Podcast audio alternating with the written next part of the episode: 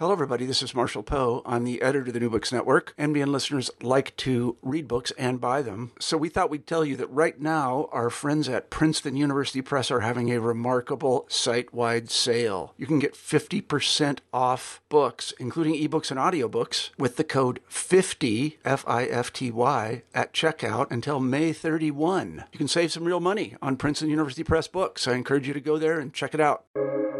Welcome to the New Books Network. Thea Bowman touch their hearts and convince them of the beauty, the value, the giftedness of Black Catholics so that the church can truly be Catholic. We are the church. We are there to help promote us and our unity as one, as the body of Christ. Pope Francis has encouraged the church to seek unity, not uniformity. So, what does it mean to be a Black Catholic?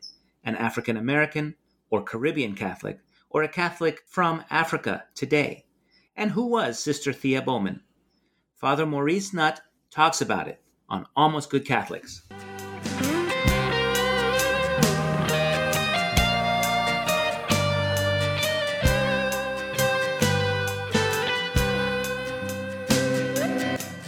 Welcome to Almost Good Catholics, a conversation about theology and apologetics.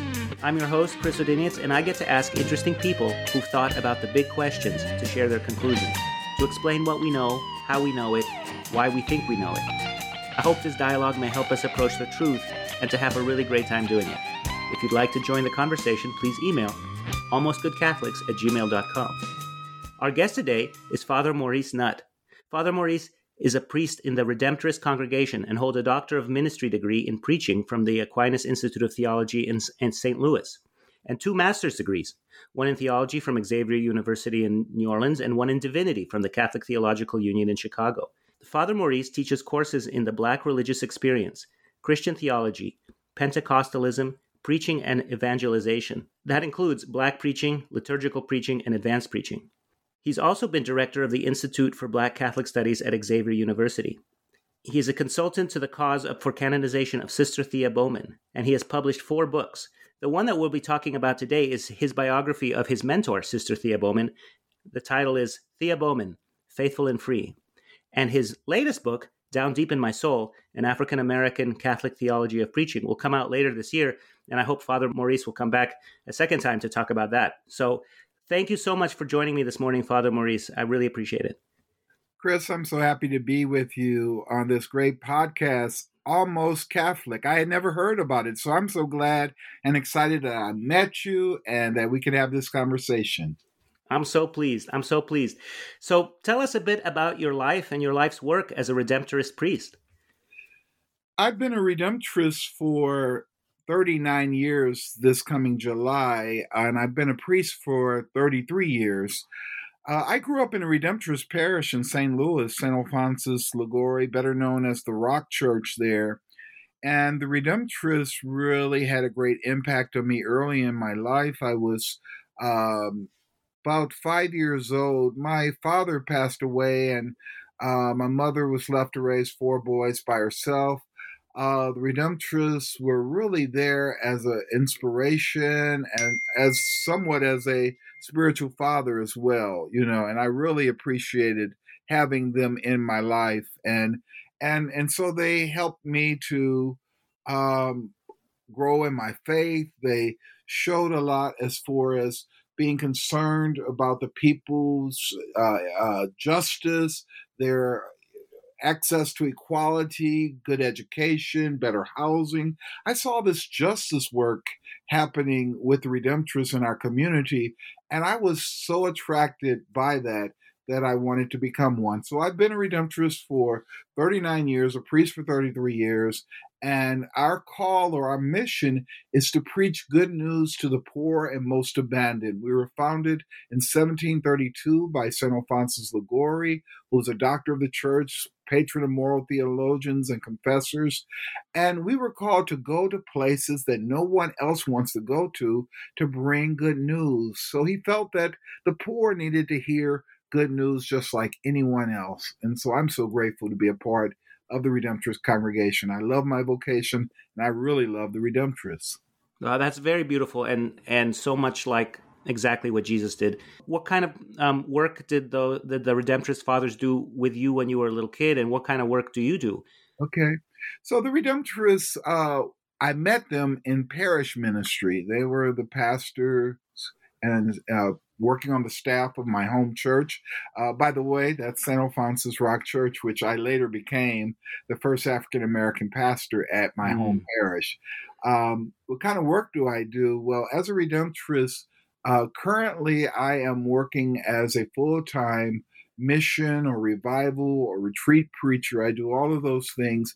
And in the spirit of our original charism, I go from city to city preaching good news upon invitation to do parish missions, revivals, or retreats. Uh, I really, I love preaching. That's the heart and soul of, of, my personal life, and it's at the heart of the soul of our Redemptorist congregation. So most of my ministry is going around as Redemptorist, uh, preaching in various venues. Okay, and I understand you also have a spiritual direction practice. Uh, what is that? Um, that's something I should say. Two weeks ago, we talked over with uh, Bishop Hying in, in, Milwaukee, who was explaining spiritual direction, but we didn't really get into how it, how it works and uh, how does it work. What do you do? Well, first and foremost, spiritual direction is also a part of the Redemptorist charism. St. Alphonsus believed that uh, helping people in their personal conscience to accompany them and to help them to work out whatever anxieties, worries, or just simple spiritual life issues.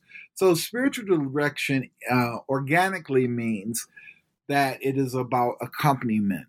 That we, as spiritual directors, we we sit with, we hold sacred space for those who come to us uh, and just want to talk about how God is working in their lives, their experiences of God, or or sometimes their their lack of experiencing God, and, and it's about attentive listening. Uh, a spiritual director, in part, should do more listening than talking.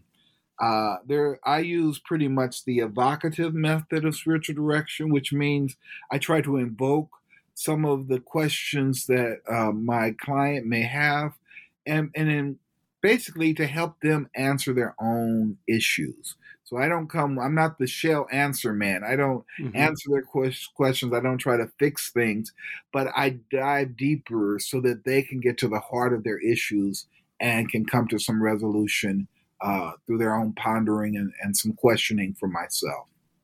Is this because you can't always see yourself? You know, you need somebody from the outside to look at you and ask you helpful questions. Is it similar to a therapist or a very good friend, or is it some something different entirely? Well, therapy and spiritual direction are two very different practices. Um, but what it is is mirroring. I like how you brought that up. Is reflecting back.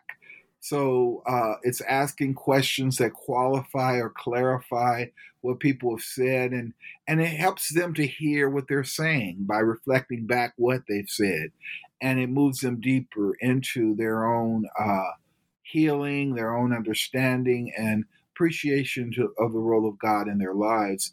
Uh, for me personally, um, in 2021, I opened up the Copiosa Care practice here in New Orleans. Um, copiosa is a word taken from the Latin uh, motto of the Redemptorists, copiosa apud eum redemptio, with the Lord or with Him, there is plentiful redemption. So, copiosa care means that uh, I aspire to bring plentiful care to the people that I hold sacred space with and sit with.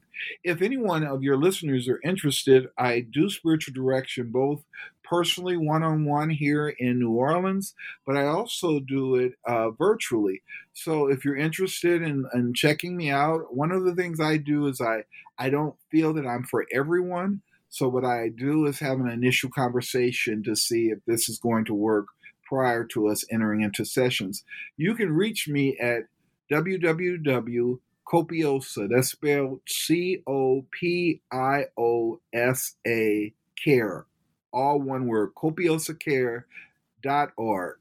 Um, so if any of your listeners are interested, I would be helpful and, and, and try to listen to them, and hopefully I can be of assistance to them. That is uh, wonderful. We'll we will put that link um, in the text below the the episode. Is this for everybody? I mean, for example, I'm sure there's not enough ministers to go around given how many Catholics there are. Or is this something like you get to a certain point in your spiritual development and you're like, shoot, I really need some help because I don't know where the next step is? Yes, it's for anyone. It's not just for priests or religious, it's for lay people. Um, I am, as an African American priest, I uh, certainly, because that's my culture, I understand that, but uh, I am open to every ethnic group. Uh, Catholics and also non-Catholics. So it's not just a Catholic oh, wow. election. Yeah. So I'm ecumenical. It's anyone who wants to walk and be accompanied with as they journey in their own spiritual life with God. Okay. Um, and so this is a, a, very interesting question too, because you you've been the director um, for the Institute of Black Catholic Studies, and you've also been the um, convener for a, an association of um, African American and uh, Caribbean Af- uh, Caribbean and uh, African um, Catholics who who gather and talk things over. What does it mean, Black Catholic? Because uh, you know I'm I'm Polish Catholic and I've been to Polish Catholic church, but I mostly just go to the one in the neighborhood. You know, you can go to the Spanish Mass or not, but there's something very special about the Black Catholic identity, and I'd I'd love for you to to spell it out for us. As you know, and your listeners know, Chris, the word Catholic means universal. I truly believe, and I hear to the understanding that the church cannot truly be church without everyone. It means universal. It means everyone is welcome. Um, and when we say black Catholics, we're doing no more than the Irish Catholics, the Italian Catholics, the German Catholics, the Polish Catholics who acknowledge their culture. Um, I look at my Catholicism as just like Jesus Christ being incarnate, it's incarnational, that we worship out of a certain uh, persona of who we are, our culture, our, our experiences, our religious expressions, we all bring them to worship when we go to Mass. We bring it into how we think spiritually, how we theologize. And so to say Black Catholic is simply be all that richness of those of the African diaspora. We use the word black because it's inclusive of Africans. Uh, it's inclusive of Caribbean and African Americans here in the United States. So, so it's important to understand that as Black Catholics, we worship a God who understands our God talk. It could be English or it could be Igbo if you're Nigerian. I, I, I want to say that God understands our lived experience, our cultural experience, because God self came into this world to become one with humanity, being one with a certain and specific culture through Jesus Christ. So we express ourselves through our culture, and it makes us no less Roman Catholic. It's just various, I would like to say, contours or, or looking at it as different uh, experiences of Catholicism from a cultural perspective. I think that's a very helpful answer. And we know that St. Paul says, you know, you are all you're all one in Christ Jesus. Right. No Greek, no Jew, no male, no female. But we also know that when the Pentecost happened, the apostles spoke every language. They didn't all speak one language, they all spoke every language. And everyone understood them when they spoke all those. Let, let me uh, expand upon you. Asked me about the Institute for Black Catholic Studies. Um, it began in 1980 at Xavier University in New Orleans. Uh, Xavier University of Louisiana in New Orleans is the only African American, uh, historically African American and Catholic university in the whole United States. So uh, there are other what we call HBCUs of other religious affiliation or state affiliation, but it's the only Catholic one. So it was quite apropos that in 1980, uh, Dr. Norman Francis, who was the president of Xavier University at that time, and uh, the Black Catholic Clergy Caucus, especially Father Thaddeus Posey, who was a Capuchin, Franciscan Capuchin, uh, and Joseph Nearon, who was a, a priest of the uh, Society of the Blessed Sacrament, they came to Dr. Francis with this proposal to have a institute of learning, of higher education, a master's degree, focus on the Black Catholic religious experience. And so this uh, wonderful institute was begun, and it is, is, it gives you the core courses of, of Black Catholic theology, uh, history, psychology, looking at it from catechetical perspectives. It uses all these. It's it's an interdisciplinary uh, course that is offered both a degree program and a certificate enrichment program for those who do not wish to get their degree in catechetics and youth ministry. Uh, those are two of the uh, offerings we offer. Um, I I myself am a graduate of the Institute for Black Catholic Studies. I was in the third graduating class, and and this is when we had I call our personal heroes of, of Black Catholicism when Father Bede Abram were alive, Dr. Nathan Jones, uh, Dr. Uh, Sister Dr. Thea Bowman, servant of God, who we're going to talk mm-hmm. about a little bit later, as well as uh, people like um, we had. Uh, this Pat Haley, Sister Pat Haley, was a wonderful, wonderful community person, and Leon Henderson. All of these people were, uh, they all gave of their time to enrich those interested in Black Catholic ministry. It was it's an immersive experience. It's three weeks out of the summer that mm-hmm. you come onto the campus of Xavier to learn the richness, the beauty, and the giftedness of Black Catholicism so you can go back as equipped and effective ministers into the Black Catholic community. And so it's not all African Americans. You don't have to be Black to go to the Institute for Black Catholic Studies. But if you have an appreciation of and a love for ministering with and for African Americans, it's a place of learning and enrichment that will help you be more effective ministers in the Black Catholic community. Um, I have two two questions about it, and you can pick either one. I'm just curious about the sort of the state of um, Black Catholic America and and how it looks looks to you today. And I, will tell the listeners that I, I know Father Maurice through mutual friends of ours. We have mutual friends at St. Columba here in Oakland, which is a, a really amazing place, which is a um, uh, an African American congregation, but you know everybody is quite welcome. When I I used to go there before I had small kids, uh, and because the the mass is quite long, so when I had small kids, I started going to an, another one um, closer to my parents' house. But it's a very beautiful place. Everybody is feels completely welcome. You don't feel like Forrest Gump in the uh, you know in the choir there as, as like right, the, right. white face. Um, and it's it is a place of great hospitality, but also um, as it was explained to me when I first started going there. The people who settled in Oakland came out of New Orleans working on the railroad, and the railroad was finished because it hit the ocean, and then they settled in Oakland, and that's how the Catholics, um, the black Catholics got to Oakland? Um, so that's my first question. And my second question is about African priests, because I've had quite a few African priests recently, as the vocation in America is sadly not where we need it to be. There's just not enough of us becoming priests.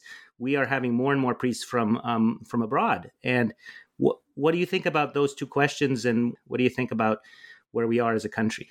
Well, Chris, uh, those are both excellent questions, and I, I would answer them by simply saying that, like the American Catholic Church, we are beginning to decline in numbers. Um, there are fewer going. Uh, many of our, I call it the graying of all of our United States Catholic parishes. Most of our parishes are occupied on Sunday morning by the elderly, the mm-hmm. older, the the the, the wisdom figures that, that I respect who they are, but I don't see much of a future in the pews, uh, and so that that troubles me. And uh, it's often said when white America catches a cold, Black America gets uh, pneumonia, and, and I really do believe that because uh, our numbers are hemorrhaging. We are mm-hmm. losing many, many Black Catholics. There, and, and, I don't even think the majority are, are going to other denominations. They're just not coming to church.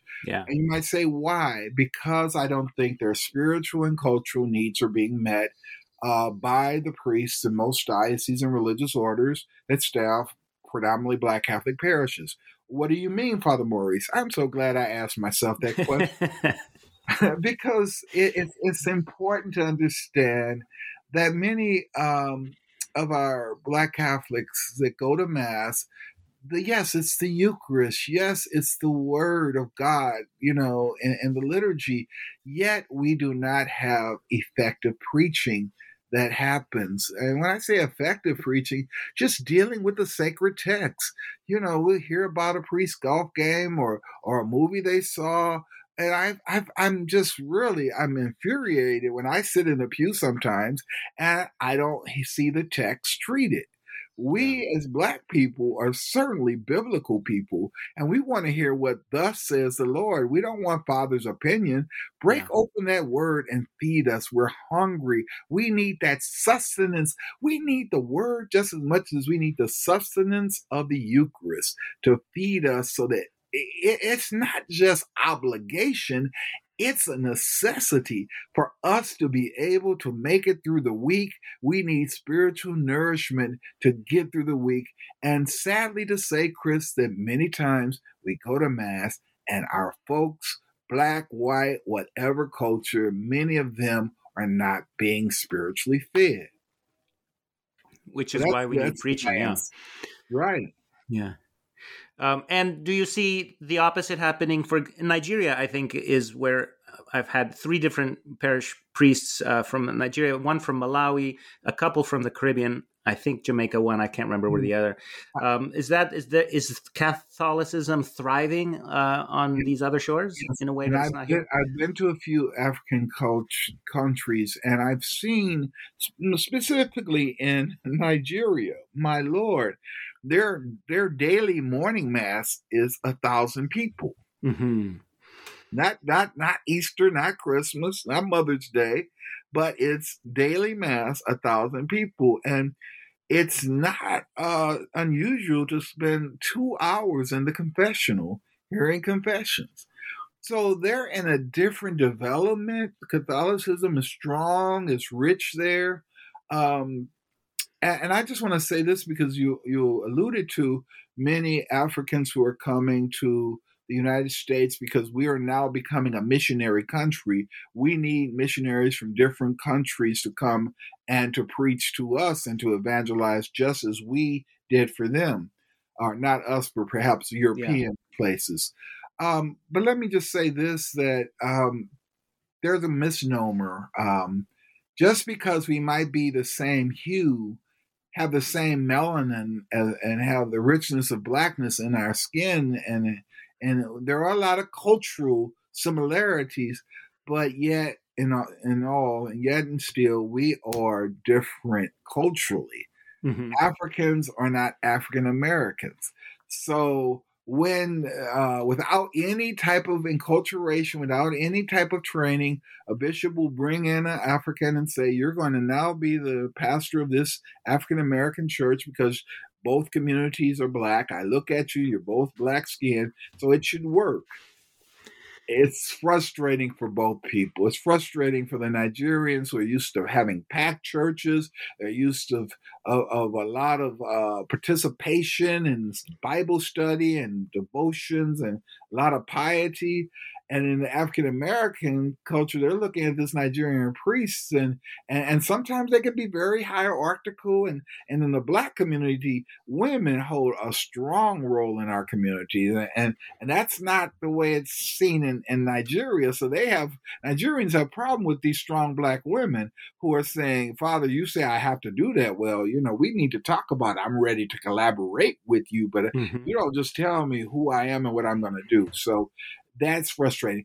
The accent is different because some say we are, we find it difficult to understand what they're saying to us, and so so I think we do a disservice to African priests we bring to or any other cultural uh, uh, different ethnicity to the black community without first giving them an enculturation, which, by the way, if I can do a quick commercial, that's yes. what the Institute for Black Catholic Studies is for. They need every bishop, every ordinary in this United States, send them to the Institute first before you put them in a black parish. Mm-hmm, mm-hmm. And also just a lot of just language, right? Uh, Right. It's not not just Africa. We have priests from Vietnam and Malaysia Right. and all over the place. And for some older folks, older white folks, older black folks sitting in the pews, it's really hard to understand. Understand the dialect or the accent. Yes. Okay. Um, let's talk about your book about Sister Thea Bowman. Uh, who is she? Um, Sister Thea Bowman um, was a phenomenal black Catholic woman, rooted in the ancestry of African Americans in Mississippi. A strong, proud heritage. She was born into a middle class family, although she was born in Mississippi, which was notoriously racist and notoriously uh, bigoted against black people. Uh, we know the history of, of, of a lot of the southern uh, states, but certainly Mississippi. And yet, her father became a practicing internist medical doctor. And as a physician, uh, he married a beautiful educator, a school teacher, um, and they actually uh, had Thea as their only child late in life. Uh, he was Dr. Bowman was 43 years old, and and uh, Mrs. Bowman was uh, 37 when Thea was born. Born into a, a, a somewhat of a middle class uh, family, but yet the Bowmans always was there to care for the local black community in Canton, Mississippi. Now, initially, the Bowmans, uh, Dr. Bowman was United Methodist and uh, Mrs. Bowman was Episcopalian. Uh, it's interesting when they got married, they had to have both a United Methodist priest and Episcopalian, uh, a minister and Episcopalian priest at their wedding.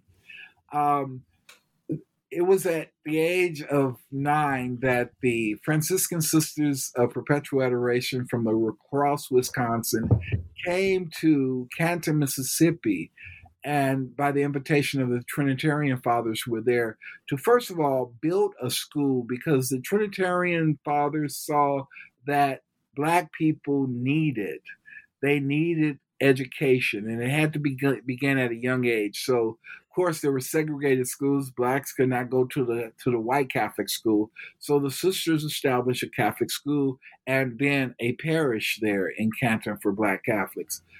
Uh, many of the people in Canton were not Catholic, and so it was through the school that that Thea uh, was so enthralled, and the education in public school for blacks were not that great. So the Bowman Center there, she became enthralled with the nuns and, and very uh, curious about Catholicism. So at nine years old, she chose to be a Catholic. Her parents Wow. never converted at that point. It was later that they would convert to Catholicism, but she says, I want to be a Catholic. That's at nine years old. By 15, Chris, sister, the future sister Thea Bowman said, I want to be a nun. I want to go to La Crosse. I want to go to high school with the Franciscan Sisters of Perpetual Adoration in La Crosse, Wisconsin. First, the Bowman says, knowing the North and they were comfortable with the South, and knowing that it was an all white convent, Dr. Bowman said, Thea, or her name was Bertha Bowman, Bertha Okay. Elizabeth Bowman. That's her original name. He said to her, Bertha, they're not going to like you up at that convent in Wisconsin. And she said, Daddy, I'm going to make them like me. Yeah. And that that's the kind of holy boldness she had. That's the she was very very brilliant, smart even as a child, very articulate, very in tune with she called herself an old folks child, so she was very in tune with the stories, the culture, the songs, the expressions uh, of the elders of black Catholics. So Thea has always been herself, but when she went through that whole that whole convent experience, she yearned for her home in the South, but sh- appropriately she did all she could do to fit in, and she assimilated in order to be a sister. That was her goal. Hmm. She had to endure racism. She had to deal with racist comments. She had to deal with crazy things like people trying to touch her hair and all that. Why? Mm. Why is your hair different? And and, and it's kind of crazy because this was a very educated young lady, a lady who came from prominence. Her parents had one college educated. The other white nuns were uh, daughters of milk farmers, you mm. know, and, and yet she was kind of looked at as an oddity there, and yet she persevered. Fast forward, made her vows, taught in the schools. In fact, her first assignment was at a Catholic grade school in La Crosse. And I like the story about when she uh, had parent teacher conference. Uh, the the kids loved her, and uh, they loved her so much they never ever said to their parents what race she was. So when the parents came to meet this sister Thea, one mother says, Well, Sally really loves you and, she's learning so much, but she didn't ever tell us that you were black. Yeah. And Thea says, Did she learn something? and, and he says, Yes. So what difference does that make? you know. Yeah. So she really challenged. She's challenged throughout her life. Fast forward to that, she eventually uh, got her PhD, taught at the Viterbo uh, College in in La Crosse, Wisconsin. Would later return uh, in later life to take care of her elderly parents and also be the uh, director of intercultural uh, awareness for the Diocese of uh, Jackson she did that, and um, it was also in 1984 that she heard, learned that her parents were both sickly to the point of death. In fact, 1984 they both died, but in the before their death, Thea found out that she herself uh, was diagnosed with breast cancer. Mm-hmm. Um, it was devastating for her. She decided that I'm going to live till I die. I'm not gonna I have cancer, but I'm going to live until God calls me home. And people would ask, Well, don't you want to get better? She says, Of course I want to get better, but I want to be in God's perfect will. If God wants to heal me, God will heal me. And I would say, Thank you, Lord. If God calls me home, I will say, Thank you, Lord. One of the things Thea did, uh, she says, I believe that if God doesn't give me what I ask Him, God's going to give me something better and that that's just a glimpse of her faith. Uh, but Chris, which she's probably most well known, is two different incidents. One was uh, word had gotten out about there. She had begun to preach and bring Catholicism not just to Black Catholics, although she was an epitome of Black Catholicism. She always wanted cultures to come together, that we all have cultural gifts. And she believes that the answer to racism and, and, and, bigotry in our country was that it was lack of contact, that mm-hmm. there's so much separation. But if we could get together and understand one another, then we can grow to love one another. So, so that was her message, and so she was always uh, promoting that. So word got out, and it got to, uh, of all people, Mike Wallace at 60 Minutes, and in 1987 he did a doc uh, a segment a 60 minute segment on uh, 20 20 minutes of 60 minutes on the 60 minutes show uh, on her. One of the most popular shows that 60 minutes ever broadcast. In fact it had to broadcast it four times because people kept calling wanting to see it again. They couldn't believe this exceptional nun Mike Wallace said before he did the interview, "Oh my God, this is going to be the most boring piece I ever do. Who cares about an evangelizing nun? You know." Yeah. But when he met the, uh, he gave, she gave him a run for his money. He said it was one of the most challenging interviews he's ever done. Uh, because Thea controlled that interview. If you ever see it, she was in, she was poised and she was in control of her narrative. Um, and and so when that broadcast, people all over the country saw it, and and Harry Belafonte saw it, and he said, "I want to do a biopic of her life. It people need to know about this tremendous woman." It never materialized, but he did choose Whoopi Goldberg was to play Sister Thea. Oh, wow. So Sister Thea uh, flew out to California to meet with Whoopi Goldberg and they spent a weekend together. And Sister Thea, one of her biggest gifts was not only as a great scholar and educator, she was a beautiful singer. And, and so I, I, believe Whoopi was very enamored by Thea. that project, that biopic, never happened. But mm-hmm. two years after Thea passed, all of a sudden, Sister Act comes out. Yes, I remember that one. Yeah. I know I've been talking a lot, but that's that's yeah. I want you to know that part. But well, the last part is that she spoke to the bishop. She was invited. That one I saw, right? That one I saw on YouTube, and I'll put a link to that too. Yes, right. Yeah, people need to see that. And so, um, she was invited to address the United States Catholic bishops in June of 1988 uh, at Seton Hall in New Jersey she was asked to explain to the bishop what it meant to be black and Catholic. And Thea took this task to heart and she gave a phenomenal, masterly crafted speech or oration on what it meant to be black and Catholic, but it was it was part sermon, part lecture, but a whole lot of church went into it. What I mean by that, she as if she was doing a revival herself, she engaged the bishops at every moment. They held on to every word that she said. Uh, by the end of her her uh, speech, she had the bishops stand, cross arms, sing together. Mm-hmm. We shall overcome. Now you know her calls for canonization is is up is, is open now. You know, but they they say that her first miracle happened right there at that meeting where you got all of these staunch Catholic bishops yeah.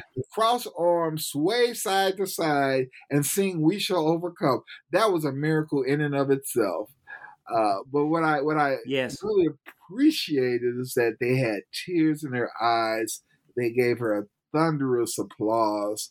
And although they may have been of different ideologies, ecclesiologies, theologies, Thea Bowman touched their hearts and convinced them of the beauty, the value, the giftedness of Black Catholics so that the church can truly be Catholic. We are the church. We are there to help promote us and our unity as one as the body of Christ. Yeah, and also, you know, she's just a very physically beautiful uh, woman, but when you hear her voice, it really is music, and just the it's filled with with music. Not only when she's singing, because she bursts into song in the middle of her talking or incorporating that, but just just the the life and love of of her words. She's a, she's a very luminous luminous speaker. Very much so, Chris. You know, and, and, let me just say why I wrote, I was invited to write her biography was because I was her student. Uh, she taught me preaching, she taught me Black religion and the arts. Uh, but beyond the classroom, she was a personal friend, a mentor, and ultimately, and, and we both claimed this for each other. Thea became, because I met Thea in 1984 and in 1985, my mother passed away. And in that, in April and in June, I was at the Institute for Black Catholic Studies as a, as a student, and I was in her class. And she knew my mother had died. And in many ways, Thea Bowman became my spiritual mother. Mm-hmm. Uh, I referred to her as my mother, and she referred referred to me as her son. So uh, it was a very, very close bond. So you can only imagine how I must feel, Chris, yeah. when I'm asked to write, first of all, write her biography, uh, and to also to be working and consulting on her cause for canonization. If someone would have whispered to a young 23 year old Maurice Nutt in her classroom, so one day you're going to write this woman's biography, one day you're going to be uh, really championing her cause for canonization. Um, I would have thought they were crazy. You know, mm-hmm. I mean, who am I to do this? But my love for her is so great that I, I would spend the rest of my living days promoting her sanctity, her holiness, her beauty, and her value to all Catholics and all people of God. Yeah. So tell us, how does canonization work? Because I think some people imagine that saints have to be somebody who lived a long time ago or somebody who is without sin. And I, obviously that's not true because the only people without sin are Jesus and Mary. And yet we have thousands and thousands of saints. What does it even mean to be a saint? Um, are we all saints? Uh, are there, you know, many, many saints who are not recognized? We just, they're just, they just walk among us all the time. What's the Catholic Church's view on sainthood? How does it work? Chris, I don't know why you invited me on this show. You just answered your own question. you know, but let me let me just because you have authority, Father. You have authority. But I'm just no, a guy. thank you. I'm gonna start calling you Doctor Chris. Thank you, Doctor Chris, because you really you painted a beautiful picture. We don't realize, but this very moment we are walking among saints. There, we are all called to be holy through our own baptism uh, but yet we are walking among people who live ordinary Christian lives in an extraordinary manner. It's their devotion to God, it's their devotion to the teachings of Jesus Christ, it's, it's their commitment to, to keep striving towards holiness and to bring the beauty and the wonder of God to all people. So, so what I would say to that is, you ask, you know, do you have to be without sin to be a saint? No, you can't be human and be without sin. And, uh, and uh, it's Sister Thea once said that a saint is a sinner who fell down but who got up again. Mm-hmm.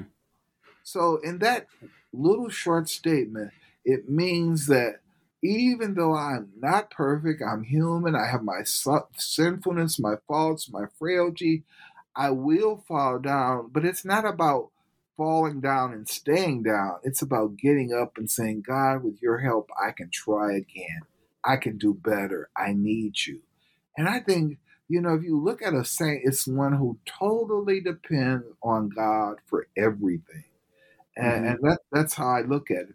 So, so talking about the canonization process, um, how does one begin the process of being declared a saint? Mm-hmm. Well, first of all, there has to be a in-depth study of one's life, and be it a religious order or be it a diocese.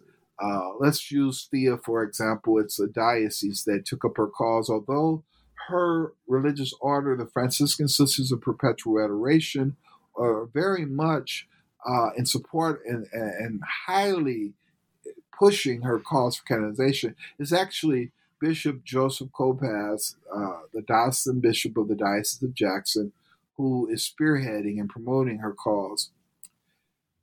I was asked because I knew her well and that I had written a, uh, a short biography on her earlier and a few uh, of her quotes in my initial book, Sister Thea, it's called Thea Bowman in My Own Words, and, and meaning that her words I did. It's a book of quotations. Well, uh-huh. he knew about that. says you know enough about her, you knew her personally. I want you to examine everything about her life and tell me what you think. And so I basically wrote a, wrote it all up and said to the bishop, uh, I think and I believe that Thea Bowman is worthy to be canonized and be brought to the altars of God. Now, I, I must go back to say that typically you have to wait five years before you can open up a cause for canonization for someone. Actually, five years went by in her initial death in 1990. There was a group uh, that met, included some Black Catholic scholars and members of her religious order. They had actually three meetings, and at the end of that third meeting, they thought that it was too soon and that we should give it some time and wait. Well, that time extended to it was uh, actually 28 years after her death. Mm-hmm. Uh, and so, uh, which is, we were right at the point after 30 years, uh, a, a cause that is introduced changes from a contemporary to a historic uh, cause. So people have been dead 30 years plus, that's considered historical. Okay. Uh, hers was contemporary. So to say that, well, we once we did that, the uh, the bishop, and once I wrote the ex- explanation on why she should be canonized, the bishop uh, petitioned Rome. But now, if a diocesan bishop wants to make someone a saint, the USCCB is asking that they first bring it to the whole body of bishops to be voted on. It's a collegial vote mm-hmm. because they feel that they, it should be a, a, unity of the bishops saying that this American person is worthy of canonization. Well, well, just think about that, Chris. When they introduced Thea Bowman to the United States bishops, she was probably one of the only persons who had actually addressed the United States bishops. Mm-hmm. It was up for call, calls for canonization, and there were a, a handful of people who were there that day when she spoke to them, and she received a unanimous uh, approval that her cause should move forward. Oh wow, is that unusual? I, I don't know. You know, they made such a big deal about it being unanimous. I think that if if there's some votes that were against it, they don't they don't say it. They just say that it Right. was passed. But I noted that and in her her approval, they kept mentioning it was unanimous. Yeah. So so I take that as that was kind of unique, so and unusual. Hmm. So that happened in uh, November of 2018, uh, and also the cause opened. Uh, the investigation began. There is a whole team. There's a team that a person that goes around and um, visits visits everyone who knew her. So there, I can say this: there are about 90 people that were chosen to be interviewed, and there is a tribunal that includes a uh, some some Catholic theologians to look at her her writings and her speeches, making sure they're free of heresy or error. There are historians, Catholic historians, who look at her life to see that she lived a heroic life and had heroic virtues. They write a position paper. So the position papers of the theologians and historians and all the transcribe transcriptions of the, those who are interviewed go into a big dossier called a positio. That positio is then sent to Rome and to the congregation of the causes of saints and they will examine it. They will there's a, a postulator who presents it. They question that postulator he or she and they they challenge them. There are people that say you know is this really true? Or they, they have questions or maybe even doubts once they come to a decision that Is that the yes, is that the devil's advocate? That Yes, yes, that that the devil advocate uh, plays a part in that. The devil advocate really comes in in in the uh, area of the miracles. oh know. okay okay So so typically it's just the the uh, members of the congregation of the saints that work in that initial phase. Once they give approval, they do a recommendation letter to our Holy Father to the Pope. The Pope then will declare that person uh, a person who is venerable now. They're Servant of God just by uh, introducing the cause. But by the time that the Pope gives them approval of being worthy of imitation of, of their heroic virtues, they're then given the title venerable. So at that point, um, that that's acknowledgement, and, and it's also while it's local at Servant of God here in America, venerable is known throughout the Universal Catholic Church. The next step is beatification. One uh, miracle, typically a medical miracle, has to happen. Uh, it has to be pretty much instantaneous and it has to be long lasting and it has to be proving that there was no medicine or there was any medical means that healed that person, but it's truly by God's grace and through the intercession of that particular person, they're made be made they're made blessed and they're beatified. What I love about what the church has changed on that, it's only taking one miracle to be a blessed, and that beatification ceremony takes place in the diocese where that person died. hmm. So someday when we are ready to declare Sister Thea Bowman blessed, it will happen in Jackson, Mississippi. Hmm. I pray, Chris, I'm alive to be there. I would love to to celebrate my friend and my spiritual mother as a blessed. The next phase will be, of course, saint. And again, that is a, a miracle. And that miracle, one more miracle, that miracle has to occur after the person is named blessed. So, say if you had Oh. two or three miracles at, to get them to blessed, and you say, okay, I'm going to use this one for blessed, I'm going to save these others. But yeah I've already introduced it. I'm going to save them for saint.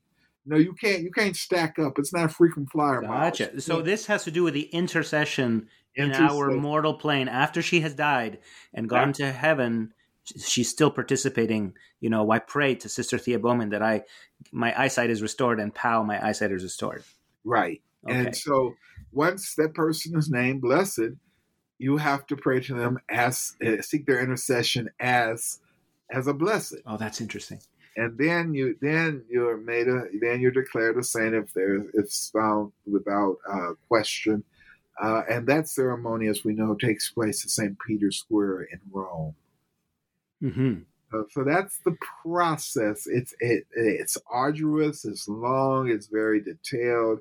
It has to be done right uh, meaning that you have to follow the directions that the Congregation of Causes of Saints uh, ask for, and, and you need a good, persistent postulator. Someone, you know, there, there's probably thousands of cases that are at the Congregation of Causes of Saints, and you have to be persistent in making sure they continue to move the, the uh, cause forward. So, yeah, yeah, wonderful. Um, I think you've answered all my questions. Is there anything else we should we should talk about? No, I just enjoyed this. I yeah. know that's a mouthful. I feel like I've been talking more than uh, you're asking a lot of questions. So well, that's I, right. That's the po- that's the whole point. I have to find the interesting person and ask the good questions, and you, you have to you have to explain things to us. So I, I just am happy that you're um, listeners are indulging me, and I'm grateful that I've been invited to be here to to, to share with you about my life, honor. my ministry as a redemptorist, and my love and my dedication to servant of God, Sister Thea Bowman.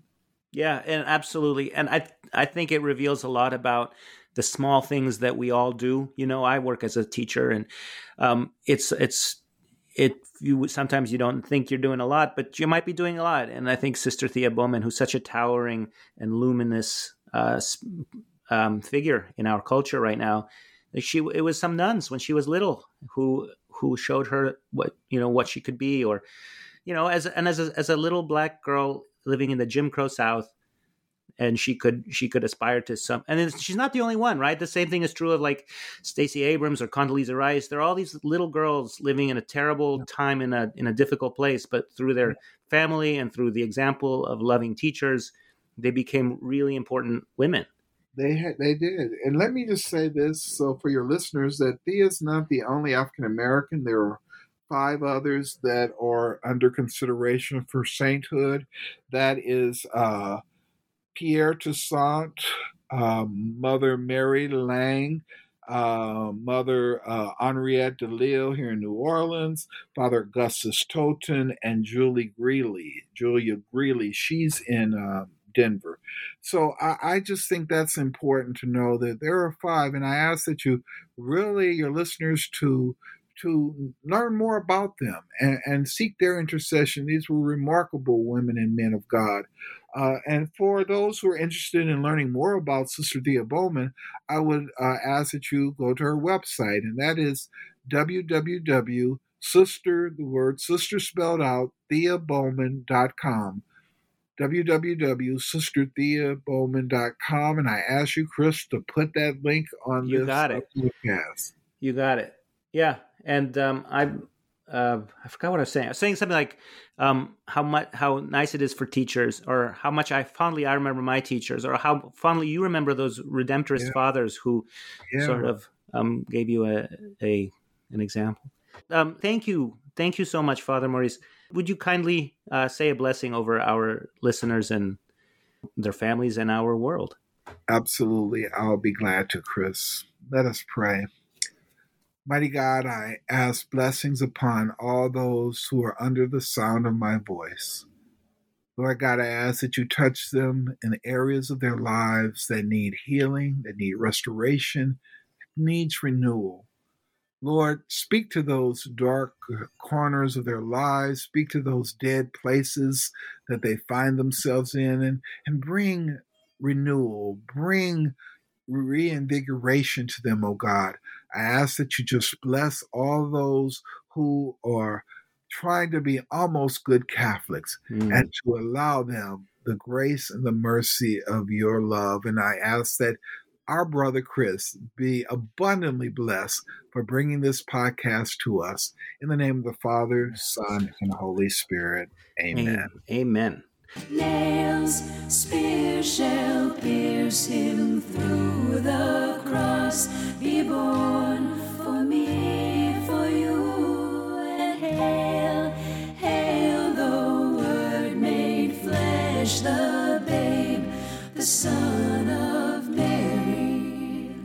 Chris Odinius and Father Maurice Nutt recorded this conversation on June 17, 2022. It is the one year anniversary of our newest national holiday, Juneteenth, celebrating the end of slavery in the United States of America. What was commonplace for millennia became criminal, changing the trajectory of our shared history. The arc is long, my friends, but it bends toward justice. And it is also the 50th anniversary of my parents' marriage, an auspicious day for me and my family. Happy anniversary, Mom and Dad. Our music is from Josh and Margot of the Great Space Coaster Band. Their website is www.gscoasterband.com. Our logo, the image of the dog, is taken with the kind permission of the Dominican Friars of England, Scotland, and Wales from their website, www.english.op.org. Thank you for listening, and I'll talk to you soon. This, this is Christ the King, whom shepherds guard and angels sing.